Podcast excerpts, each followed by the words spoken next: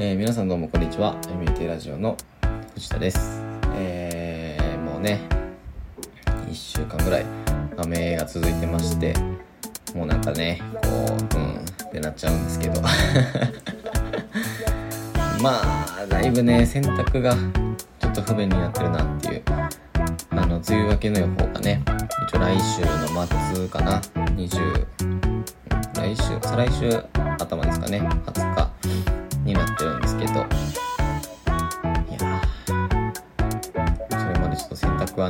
ランドリーの乾燥機を使うしかないのかしらっていう。ね。まあ洗濯自体は家でもできるんですけど、干す洗濯を干すっていう行為ができないっていうのは結構ね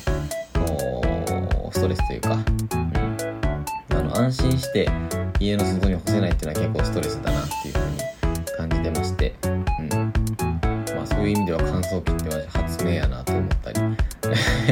新たなね発見を得たりしたわけなんですけれども。言ってねこの家に住んでるのも梅雨明けの8月から。でですね、うん。まあ、あんまりその雨が1週間続くとかそういうのはあの体験するっていうのは初めてなんですけれども。まあ今回はねちょっとあのあんまりねこうなんて言うんでしょう。音楽が雑音に聞こえる時間というか。言ってしまうとちょっとあれなんですけどあの多分ねこう仕事が忙しくてとかちょっとねこうあのやることが多くなってっていうのがあるとは思うんですけどちょっとねこう余裕を持って音楽を楽しむ時間っていうのがなくてですねなんかあの先先月かなから始めてるアーティスト紹介みたいなのは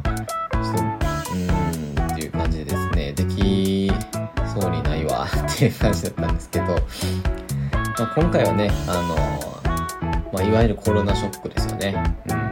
うん、でその音楽市場っていうのがねどういうダメージを受けているのかみたいな。とあとまあ対策とかです。ね対策っていうほどでもないんですけどまあこうするしかなくないみたいなそういうところをね話していけたらいいかなと思うんですけど、まあ、全然音楽関係者でも何でもないんですけどね。一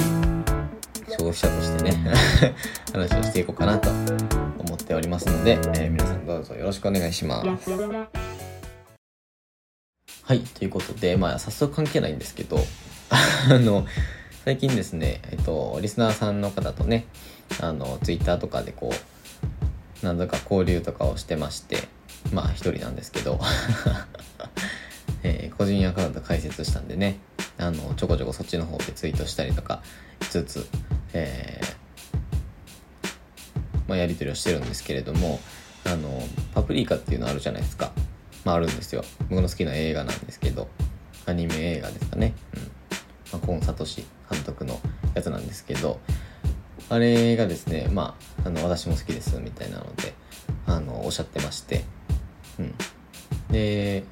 あ、じゃあ、パーフェクトブルーとかもいいんじゃないですか？って言おうとしたんですけど、あの、ブルーピリオドもいいんじゃないですか？みたいな、言ってしまいまして。で、全然関係ない漫画なんですけど、あの、全然ね、全然最近、刊行されたというか、まあ、刊行自体は最近ではないんです。けど、2年ぐらい前なんですけど、あの、2020年のね、漫画大賞受賞、大賞受賞ということで、結構ね、こう勢いのある漫画ではあるんですけど、あの、まあざっくり、ブログもね、書いたのでちょっと見てもらったらいいかなと思うんですけど、えざっくり言うと、あの、絵のね、才能がある主人公、絵のせい、なさいないわ。ないないないない。なんでも、その切なくこなしてしまう主人公が、あの、あるきっかけで、その絵画、絵を描くことっていうのと出会って、で、まあ、それに向かってね、ちょっと、あの、芸大に入学するっていう一旦のゴールを持って、こう、進んでいくっていうようなストーリーになってるんですけど、で、今読んだ時点だと一巻だけなんでね、今のところの一旦のゴールは、えー、芸大に受かること。でですね、まあ、あのなんて言うんでしょう。今まで生きてきて、その、人にね、相談することがなかった主人公とか、っていうのが、こうね、閉じた世界で頑張るというか、っていうのに結構、あの心を打たれまして、面白いなと思って読んでるんですけれども、うん。ぜひね読んでみてください。はい。っていう感じです。うん。はい。でまああの絵描くこととかね、まあ、音楽を作ることとか、えー、このラジオもそうですけど0から1を生み出すことっていうのは結構ねエネルギーがいることなんですよ あまあねなんか音楽は作ったことないし、えー、まあブログをねちょっとちょこちょこっと書いて文章を書くとか、えー、こんな感じでペラペラペラペラ適当なことを喋るとかですね、まあ、比較的こうダメージの少ない、えーまあクリエイティブなことをしてるわけなんですけれども、うん。まあそれでもね結構そのスランプというかね、個人会、僕の個人会なんか特にそうですけど、この1年間はほとんどスランプばっかりでですね、あの、全然面白くないやん、これ、みたいな。個人会、なこれ、みたいな感じではあったんですけど、まあね、あの、一応その、約束として毎週配信っていうのを 勝手にね、自分で貸してしまってるので、うん。まあね、それでも1年間は、まあ月1ですけどね、個人会とかは。え1年間ねあの毎週編集して、まあ、最終週だけは筆算の個人会なんで何もしないんですけど、うん、まあ途切れることなくね1年間えー、大体60話ぐらい60話60話？ちゃうな、えー、5040回ぐらいかな。うん。今までは毎週ですね、まあ、日曜日ぐらいにひいひいながら作ってるわけなんですけれども、うん、何の話 はい。でですね、まあ今回は、そのね、さっきも言ったみたいに、あの、音楽がですね、雑音に聞こえる気というか、ローファイヒップホップしか聴けないというか、うん、あの、まあ歌詞、歌詞がある曲を聴けない時期みたいな感じになってまして、なかなかね、こう、楽しむ余裕がなかったんですけれども、あの、まあ、楽しむ余裕がないといえば、クリエイター側も同じということでですね、まあ、コロナショックでですね、結構な、あの、損失が出てる産業で言うとですね、まあ、音楽産業も結構やばいんじゃねっていうところなんですけれども、うん。まあ、そもそもね、あんまり、あのー、成長産業ではあるんですよね。まあ、結局のところ言うと、ただ、ねあの日本人の曲っていうのはまあ基本的に日本人しか聴かないというか、うん、あんまりねそのまあアニメとかそのサブカルチャーっていうのは結構世界に発信してたりするんですけど、うん、あの音楽的な面で言うとあんまりその世界的には受け入れられてないというか、うん、まああの充実されてるのがその歌詞のエモさだったりはするんで当然まあ受け入れられるわけがないよねっていうたかだか1億人しか喋ってない言語でエモいことを喋ったってみたいなところではあるんで、うん、ね。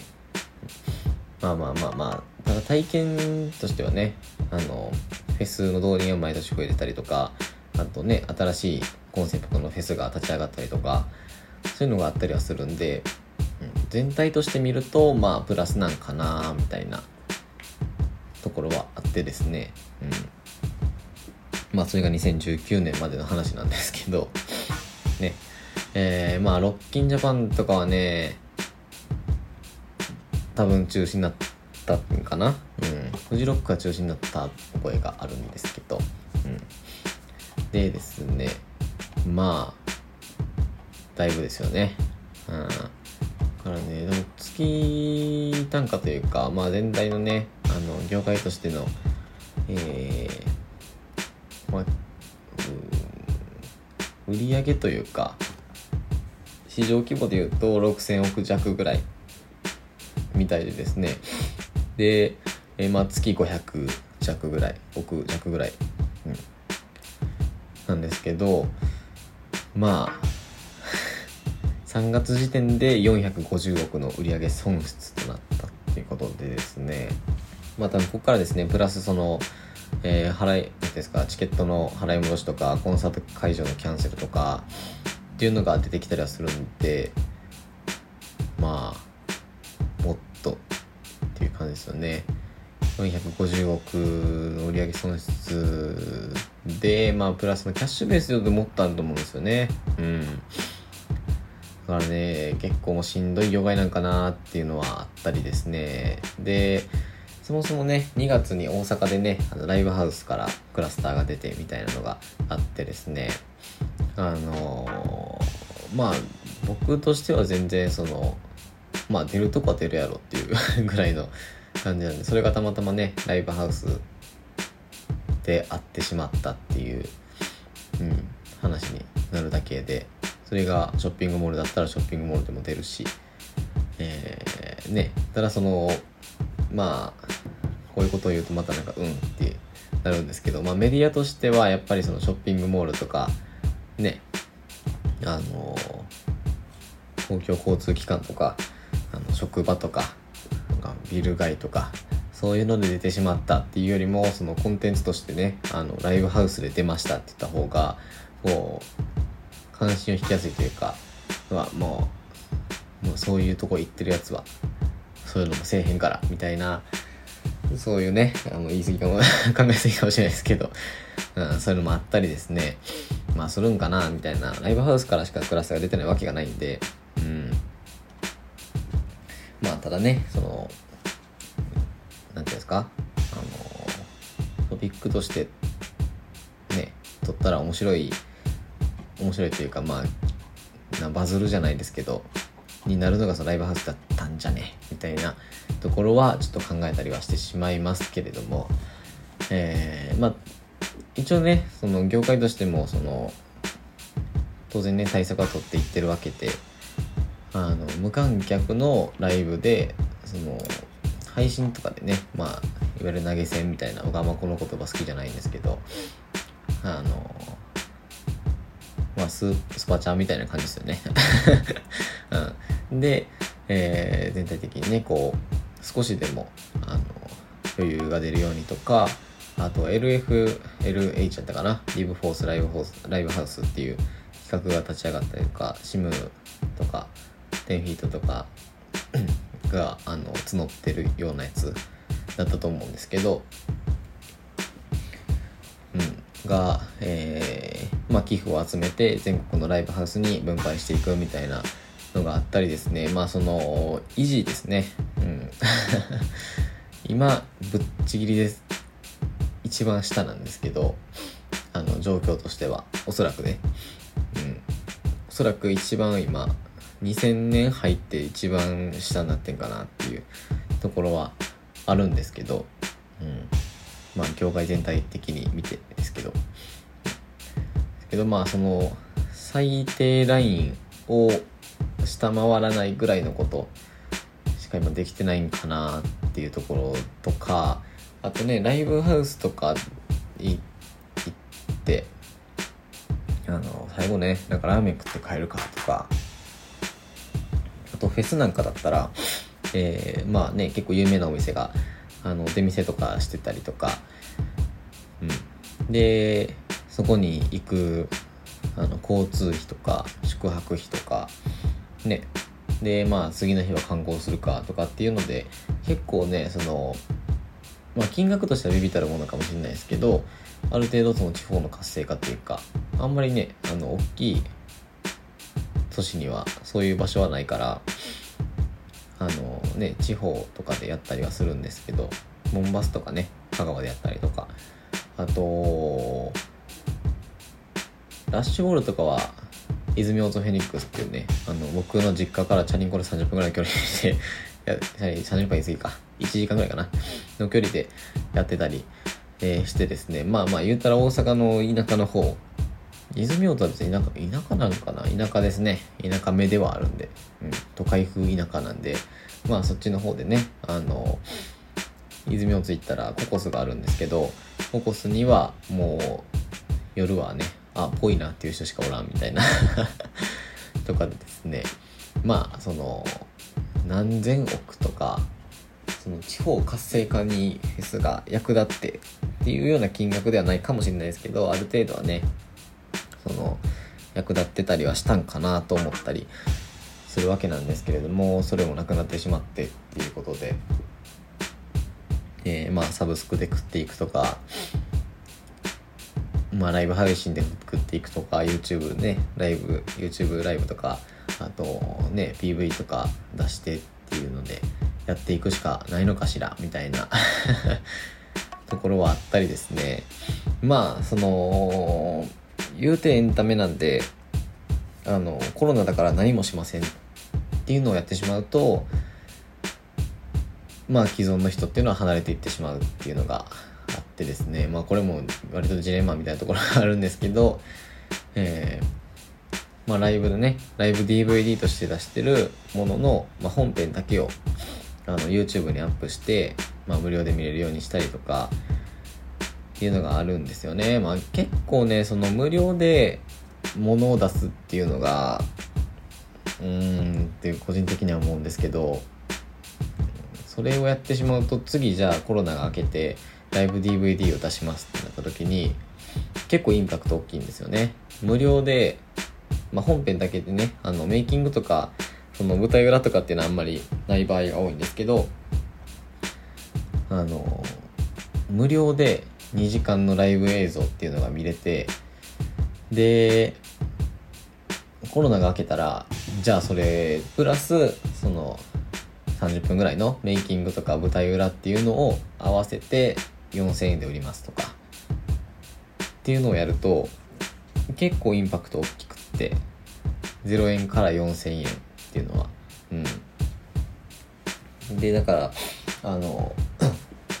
配信とかまあそうですよね。配信とかは割とねそのあの方式に当てはまらんかなっていう感じでですね。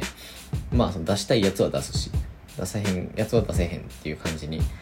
なったりとかあとそのね配信っていうののその空気感というかテンション上がってあのスパチャしちゃうみたいな。う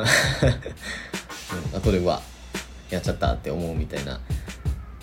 のはあったりしてですねその体験として生配信するっていうのは結構いいかなとは思ったりはするんですけど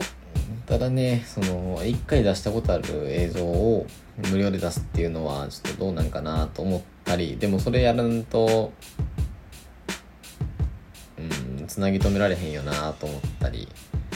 新曲を出そうにもその集まられへんしっていうね。うん、集まった集まったでねこのご時世なんであの見た目が派手な人間が4人集まってとかってやるとね、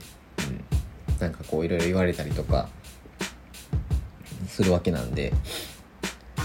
まあ結構ね うん八方塞がりというかこれから伸びていく未来があんまり見えないというかうん。という感じでですね、まあ当然ね応援したいとは思います。うん。でまあただねまあそのそれをやってっていうので考えてもそもそもだからそれを見てくれる人とその投げ銭スーパーチャットスパチャとかあとまあクラファンとかも結構ねライブハウスがやったりとかセカンドライブとかもねあのやってたりとかもうもう大阪の話ばかりだと申し訳ないですけどあのねなんかその何千円支援コースはタオルとか T シャツがついてますみたいなとかですね。うん。でまあグッズ購入オンラインでできますみたいな。でストア立ち上げましたとかっていうのも結構あったりは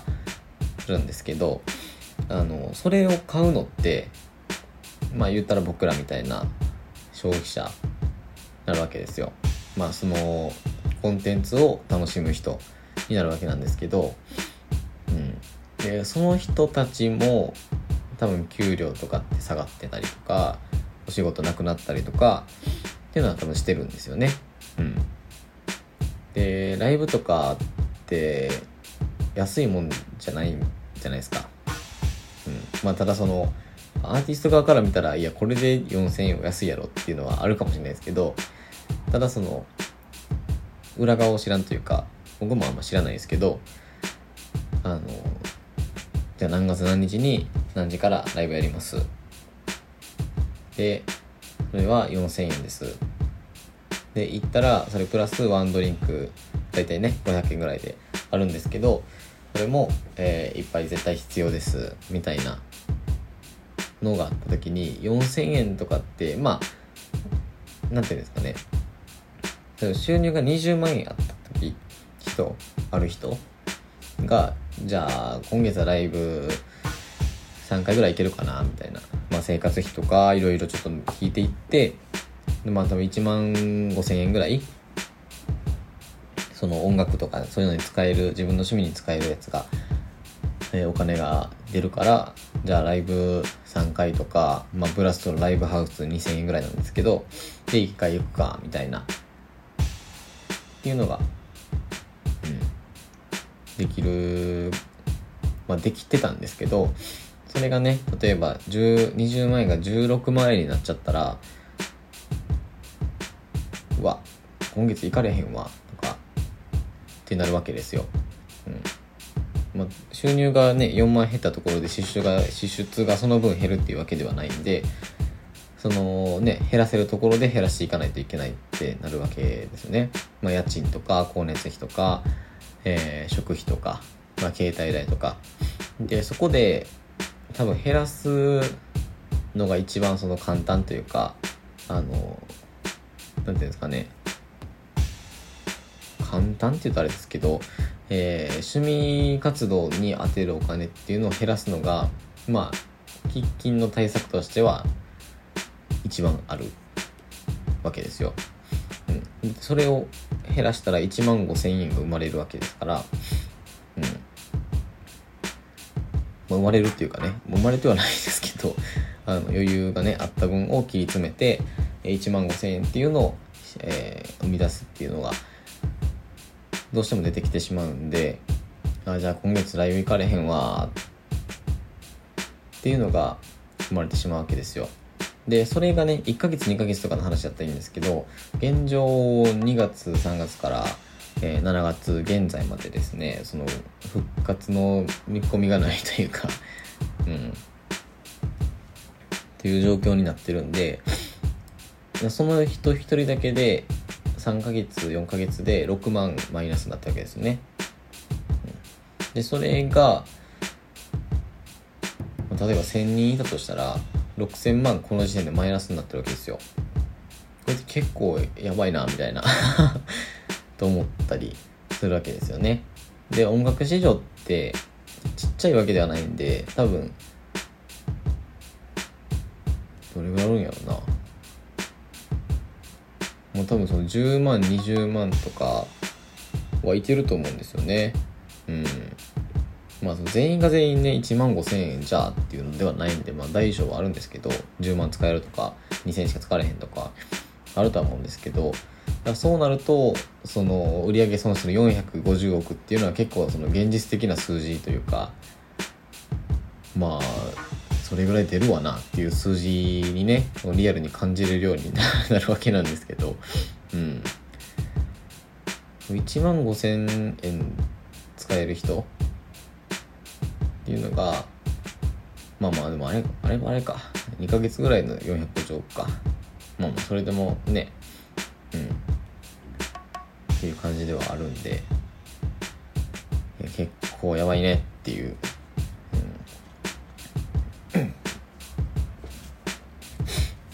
まあ、まあまあまあま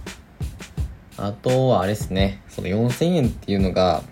まあ、場所代とかいろいろ含めてね、出してるわけなんですけど、うん。まあ、その中でも当然ね、彼らの収益っていうのもあるわけですけど、うん。いやー、結構きついよねっていう感じなんですわ。まあ、あんま知らないですけどね、音楽業界の話は。うん。まあ、だからこれからね、その、ズームとかでライブしたりとか、YouTube ライブ、YouTube でライブしたりとか、っていうのが増えてくるんじゃね？って結構みんな言ってると思うんですけど、多分そんなことなくって、あのー、結局ね、その、わ、ライブ行ってってなるんですよ。見てたら。うん。で、その最初は、その、そのフラストレーションが結構そのアーティストに対しての、まあ、熱になるというか、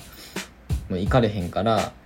行かれへんけどその YouTube で映像としてライブ配信をしてくれてるからじゃあ2000円ぐらいスパチャしようかなみたいなちょっとあの行かれへん欲っていうのをあのお金を消費するっていうことで 満たすみたいなのがねあの最初の方もあると思うんですけどただそれがねその10回20回とかあのまあ1人のアーティスト1組じゃないですけど、まあ、5組見てたとしてそのアーティストが4回ずつ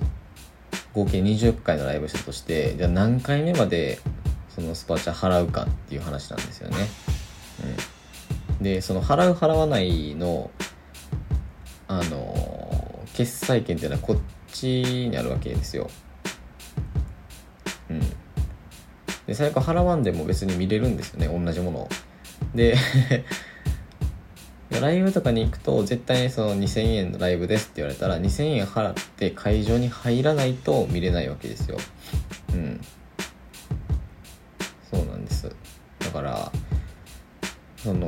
もうなんか途中で疲れちゃうというかあのいやちょっともう今回はええわって多分1回になったらそこからずっとしないんでうん、長期的なその収益にはならんのかなと思ったりしちゃいますね。うん。かオンラインでフェスとかやるってなっても同じ値段出すんかっていうところなんですよ。でその EDM というかあのなんかトラックメーカーの人がねあのオンラインでやるとかっていうのはあの人たちは結構そのオンラインに対してオンラインでやることに対してその何て言うんですかねあの教養があるというかある程度そのそこのプラットフォームでやっていくっていうのが整ってるんで、うん、だから演出とかもそのリアルではできないというかあの映像だからこそできる演出とかっていうのをしたり、うん、っていうのができるんでの画面を通して見ることによって得られるアドバンテージっていうのがそのこっち側にもあるっていうのがあるんですよ。うん。だからね。なんかあの前結構その映像すごかったから今回も見ようかなみたいな。でああいうのって結構あのいくらですみたいな決まっててでなんかやってるはずなんですよね、うん、だから入場が2000円だったら2000円でその入るとかっていうのをしてたはずなんでまあ実際のそのライブハウスに入る感覚っていうのをオンラインでやってるみたいな、うん、っていう。こっちの方がいいんじゃないかなって思ったりはするんですけどまあただねお金を使える世代が多いっていうのもあるかもしれないですね。そっちの方は。あの何ていうんですかねオンラインで決済するっていうのに対して抵抗がない人が多い。んですよね多分。うん。まあ僕とかもそうなんですけどオンラインで何かを買うとかそのコンテンツを得るとかそういうのに対してあんまり抵抗がないんで LINE スタンプとかねその最たる例ですけど、うん、データを買うみたいなに対して抵抗がある世代っていうのは多分そう浸透しないんじゃないかなって思ったりはしますね。30代より上とかあのかな。ちょっと偏見になりますけどお父さんお母さんぐらいの世代とかうんだと結構ねその顕著に現れるんじゃないかなと思ったりまあその僕がね僕とか周りがそのオタク気質な人が多いというかカラーかもしれないですけどだからその今僕と同じ世代でもあのいやそんなん買うとか怖いやんっていう人結構いてたりはするんでうんって感じですよね。結局使ってる金額一緒やんけって思うんですけどうん。あと無料で得ようとする人とかね。あのテイカーみたいなくれくれくんみたいな人も結構いてたりはねするんで、うん、僕ら世代とかだと僕らうんそうですね。20代前半とか10代とか結構多いですよね。くれくれくんみたいな。いやこれは無料で楽しめるコンテンツっていうのが当たり前みたいな。うん。っていうのはあったりしてですね。結構心配だねっていう。うん。まあ心配してても仕方ないんでやるしかないんですけど。長期的なあのマネタイズの手段がね生まれてくると僕としても全然そっちの方にはあのお金は使いたいなと思いますしアーティストとしても今をね乗り切らないと。うん。1年後に復活するから今は頑張ってって言われたってね彼らには無限にキャッシュがあるわけではないんでね。うん。まあ耐えてっていうのは簡単ですけどどうやってじゃあ耐えたらいいのっていうね。ノウハウがない人にじゃあ耐えてって言ったって、うん、じゃあ借金するかとかね。YouTube でなんかライブするかとかしかないし、うん、まあその辺のねあのー、あれが整備されていったらいいよねとは思いますけれども。はい、ということで、えー、なんとなくちゃんと喋れたような気がします。えー、今回はね、あの、音楽産業についてのちょっと心配というか、一消費者としての心配した回になるんですけれども、うん。まあ、みんなね、頑張ってるから、うん。音楽に関わってようが関わってまいが、音楽が好きでも、音楽をやってるでも、みんなね、頑張ってますからね。今は。だからもう耐えようとかってあんまり言いたくはないんですよね。うん。耐えたってじゃあよくなんのかって言われたらその保証はないよって 言われてるみたいなもんなんで、え、じゃあもう頑張らん方がいいやってなったりは しますよね。はい。まあまあそんな感じです。はい。あのあんまりねの躍起になってめちゃくちゃがむしゃらに頑張ろうって思う方がいいかなとは思いますけれども。はい。まあ首絞めるんでね。はい、えー、アニメテラジオでは皆様からのお便りをお待ちしております。えー、見てほしいアニメとか使ってほしい枕とかえー、ですね。はい。宛先はアニメテラジオ .gmail.com えー、アニメイテは、えー、小文字のローマ字。で、えーと、ラジオは RADIO のラジオ。こっちも小文字ですね。うん、とても小文字です。えー、Twitter の方もやっておりますので、ぜひフォローしていただければなと思います。えー、ID が、アットマークアニメイティラジオ。えー、アニメイティはローマ字の小文字。で、ラジオは RADIO のラジオ。やってます。はい。いや、そう、見れば見るほど不安になってくるけど、まあ、あの、サブスクとかでもね、あの、音楽を聴くだけでも、彼らにはチャリチャリチャリチャリと、えー、小銭が入ってくるかなとは思うんでまあこれもいつまで続くか分かんないですけどね。うん。た多分続くと思いますけど。うん。まあまあまあまあ。寛容な心を持っていきましょう。お金に関しては。うん。まあそんなところです。えー、お相手は藤田でした。ありがとうございました。Bye.